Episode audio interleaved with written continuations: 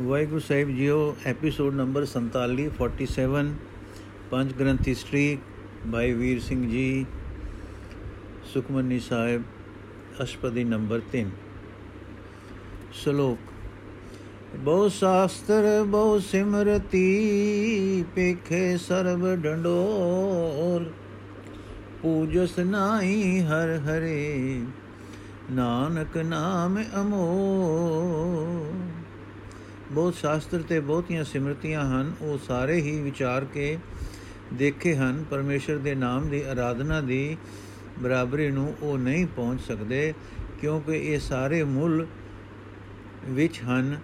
ਮੁੱਲ ਪਾਉਂਦੇ ਹਨ, ਪਰ ਨਾਮ ਅਮੁੱਲ ਹੈ ਤੇ ਅਮੁੱਲ ਵਿੱਚ ਅਮੁੱਲ ਵਿੱਚ ਲੈ ਜਾਂਦਾ ਹੈ। ਅਸ਼ਟਪਦੀ। ਜਾਪ ਤਾਪ ਗਿਆਨ ਸਭ ਸਿਧਿਆਨ ਖੜ ਸ਼ਾਸਤਰ ਸਿਮਰਤ ਵਖਿਆਨ ਜੋਗ ਅਭਿਆਸ ਕਰਮ ਧਰਮ ਕਿਰਿਆ, ਸਗਲ ਤਿਆਗ ਬਨ ਮਧੇ ਫਿਰਿਆ।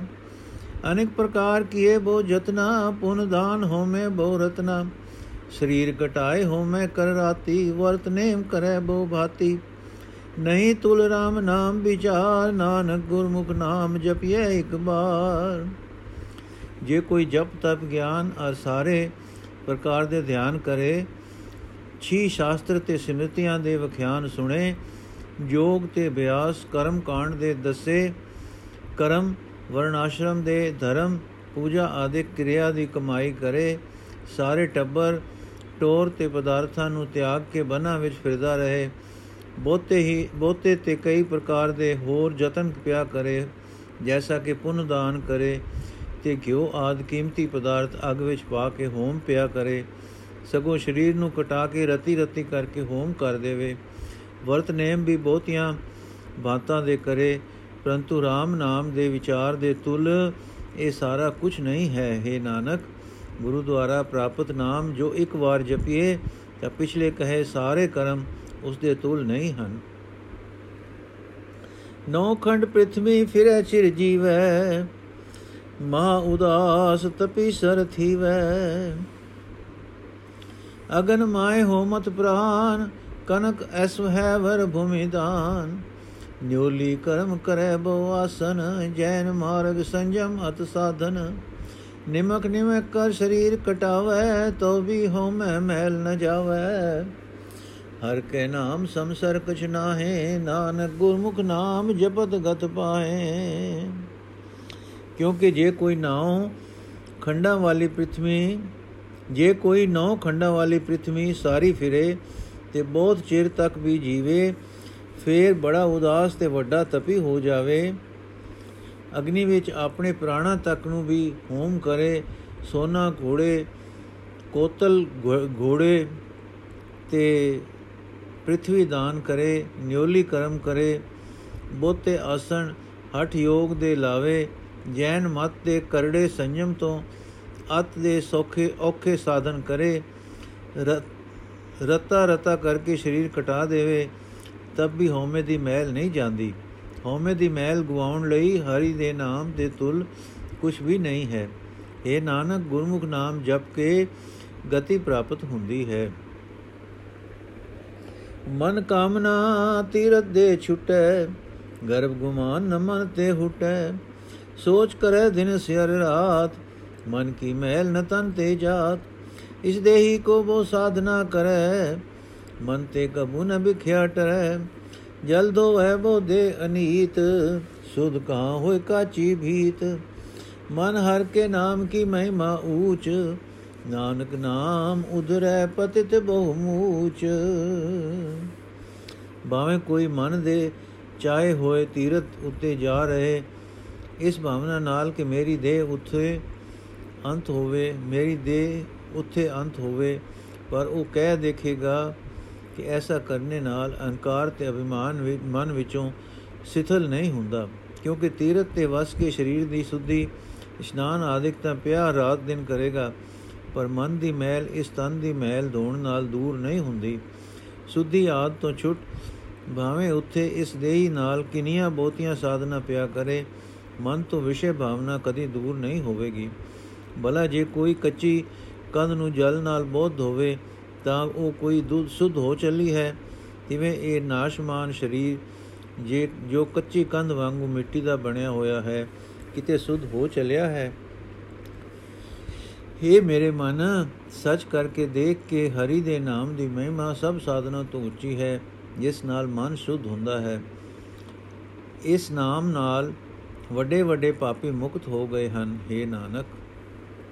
ਬਹੁਤ ਸਿਆਣਬ ਜਮ ਕਾ ਮੋ ਵਿਆਪੇ ਅਨੇਕ ਜਤਨ ਕਰ ਤ੍ਰਿਸ਼ਨ ਨ ਧਰਾਪੇ ਵੇਖ ਅਨੇਕ ਅਗਨ ਨਹੀਂ ਬੂਝੈ ਕੋਟ ਉਪਾਵ ਦਰਗਹਿ ਨਹੀਂ ਸਿਜੈ ਛੂਟਸ ਨਾਹੀ ਊਬ ਪਿਆਲ ਮੋਹਿ ਵਿਆਪੈ ਮਾਇਆ ਜਾਲ ਅਵਰ ਕਰਤੂਤ ਸਗਲੀ ਜਮ ਡਾਨੈ ਗੋਬਿੰਦ ਭਜਨ ਬਿਨ ਤਿਲ ਨਹੀਂ ਮਾਨੈ ਹਰ ਕਾ ਨਾਮ ਜਪਤ ਦੁਖ ਜਾਏ ਨਾਨਕ ਬੋਲੇ ਸਹਿਜ ਸੁਭਾਏ ਆਦਿ ਚਤੁਰਾਈ ਕਰਨ ਨਾਲ ਸਗੋਂ ਜਮ ਦਾ ਭਉ ਵਾਪਰਦਾ ਹੈ। ਭਾਵ, ਦਿਮਾਗੀ ਸਮਝ ਦੀ ਸਿੱਖਣਤਾ ਨਾਲ ਮੌਤ ਦਾ ਭੈ ਦੂਰ ਨਹੀਂ ਹੁੰਦਾ, ਸਗੋਂ ਵੱਧਦਾ ਹੈ। ਕਿਉਂਕਿ ਐਸੇ ਅਨੇਕ ਯਤਨਾਂ ਨਾਲ ਤ੍ਰਿਸ਼ਨਾ ਨਹੀਂ ਸ਼ਾਂਤ ਹੁੰਦੀ, ਜੋ ਮੂਲ ਹੈ ਮੌਤ ਦੇ ਭੈ ਦਾ।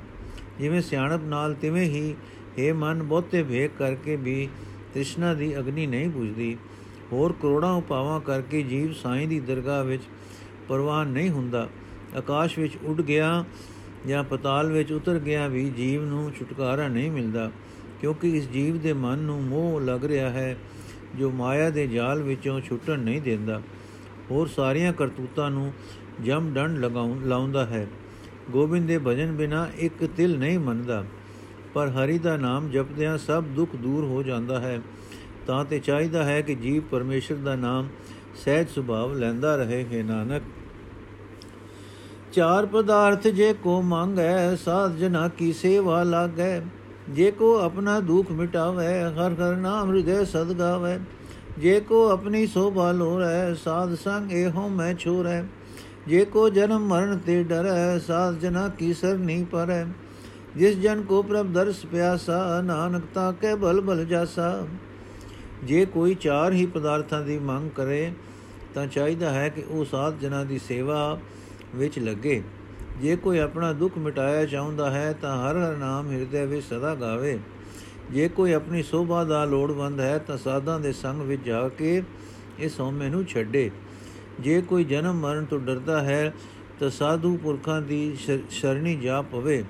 ਪਰ ਜਿਸ ਪੁਰਖ ਨੂੰ ਪ੍ਰਭੂ ਦੇ ਦਰਸ਼ਨ ਦੀ ਪਿਆਸ ਲੱਗ ਗਈ ਲੱਗ ਪਈ ਹੈ, ਗੁਰੂ ਨਾਨਕ ਜੀ ਫਰਮਾਉਂਦੇ ਹਨ ਕਿ ਮੈਂ ਉਸ ਦੇ ਬਲਿਹਾਰ ਬਲਿਹਾਰ ਜਾਵਾਂਗਾ। ਸਗਲ ਪੁਰਖ ਮੈਂ ਪੁਰਖ ਪ੍ਰਧਾਨ, ਸਾਧ ਸੰਗ ਜਾ ਕਾ ਮਿਟੈ ਅਭਿਮਾਨ। ਆਪਸ ਕੋ ਜੋ ਜਾਣੈ ਨੀਚਾ, ਸੋ ਗਨੀਏ ਸਭ ਤੇ ਉੱਚਾ। ਜਾਂ ਕਾ ਮਨ ਹੋਏ ਸਗਲ ਕਰੀਨਾ, ਹਰ ਹਰ ਨਾਮ ਤਿਨ ਘਟ ਘਟ ਚੀਨਾ। ਮਨ ਆਪਣੇ ਤੇ ਬੁਰਾ ਮਿਟਾਨਾ, ਪੇਖੈ ਸਗਲ ਸ੍ਰਿਸ਼ਟ ਸਾਜਨਾ। ਸੂਖ ਦੁਖ ਜਨ ਸਮਦ੍ਰਿਸ਼ਟੇਤਾ ਨਾਨਕ ਪਾਪ ਪੁਨ ਨਹੀਂ ਲੈ ਪਾ ਸਾਰੇ ਪੁਰਖਾਂ ਵਿੱਚ ਉਹ ਪੁਰਖ ਪ੍ਰਧਾਨ, ਸ੍ਰੇਸ਼ਟ ਪੁਰਖ ਹੈ। ਜਿਸ ਦਾ ਕਿ ਸਤਸੰਗ ਦੁਆਰਾ ਅਭਿਮਾਨ ਹੋਮੇ ਦੂਰ ਹੋ ਜਾਵੇ। ਜੋ ਆਪਣੇ ਆਪ ਨੂੰ ਨੀਚ ਜਾਣਦਾ ਹੈ, ਉਸ ਪੁਰਖ ਨੂੰ ਸਭ ਤੋਂ ਉੱਚਾ ਗਣੀਦਾ ਹੈ। ਜਿਸ ਦਾ ਮਨ ਸਭ ਦੀ ਰੇਨ ਦੂਰ ਹੋ ਗਿਆ ਹੋਵੇ, ਤਾਂ ਜਾਣੋ ਕਿ ਉਸਨੇ ਹਰ ਹਿਰਦੇ ਵਿੱਚ ਹਰੀ ਤੇ ਹਰੀ ਦਾ ਨਾਮ ਨਿਵਾਸ ਰੱਖਦਾ ਵੇਖ ਲਿਆ ਹੈ। ਹਾਂ, ਉਸਨੇ ਆਪਣੇ ਮਨ ਤੋਂ ਪਰਾਏ ਦਾ ਬੁਰਾ ਮਿਟਾ ਦਿੱਤਾ ਹੈ ਤੇ ਉਹ ਸਾਰੀ ਸ੍ਰਿਸ਼ਟੀ ਨੂੰ ਆਪਣਾ ਸੱਜਣ ਦੇਖਦਾ ਹੈ। ਪਰਮੇਸ਼ਰ ਦਾ ਐਸਾ ਦਾਸ ਸੁਖ ਦੁਖ ਨੂੰ ਇੱਕ ਤੁਲ ਕਰਕੇ ਭਾਵ ਇੱਕੋ ਜਿਹਾ ਦੇਖਦਾ ਹੈ, ਕਹਿੰਦੇ ਹਨ ਗੁਰੂ ਨਾਨਕ ਉਸ ਨੂੰ ਪਾਪ ਪੁੰਨ ਦਾ ਲੇਪ ਨਹੀਂ। ਨਿਰਧਨ ਕੋ ਧਨ ਤੇਰੋ ਨਾਉ, ਨਿਥਾਵੇਂ ਕੋ ਨਾਉ, ਤੇਰਾ ਥਾਉ। ਨਿਮਾਨੇ ਕੋ ਪ੍ਰਭ ਤੇਰੋ ਮਾਨ, ਸਗਲ ਘਟਾ ਕੋ ਦੇਵੋ ਦਾਨ। ਕਰਨ ਕਰਾਵਨ ਹਾਰ ਸੁਆਮੀ, ਸਗਲ ਘਟਾ ਕੇ ਅੰਤਰ ਜਾਮੀ। अपनी गत में जानो आपे आपन संग आप प्रभ राते तुमरे उस्तत तुम ते होए नानक कवर न जान ਸਕੋਏ ਅਰਦਾਸ ਕਰਦੇ ਹਨ हे ਪ੍ਰਭੂ ਧਨ ਤੂੰ ਹੀਣੇ ਪੁਰਖ ਨੂੰ ਤੇਰਾ ਨਾਮ ਹੀ ਧਨ ਹੈ ਨਿਥਾਵੇਂ ਨੂੰ ਤੇਰਾ ਨਾਮ ਹੀ ਥਾਉ ਹੈ ਤੇਰਾ ਨਾਮ ਹੀ ਹੈ ਪ੍ਰਭੂ ਨਿਮਾਣੇ ਨੂੰ ਮਾਣ ਹੈ ਕੇਵਲ ਨਿਰਧਨ ਨਿਥਾਵੇਂ ਨਿਮਾਣੇ ਨੂੰ ਨਹੀਂ ਸਗੋਂ ਸਾਰੇ ਘਟਾਂ ਜੀਵਾਂ ਨੂੰ ਆਪ ਹੀ ਦਾਨ ਦੇ ਰਹੇ ਹੋ ਕਰਨ ਕਰਾਵਨ ਆਪ ਹੀ ਹੋ।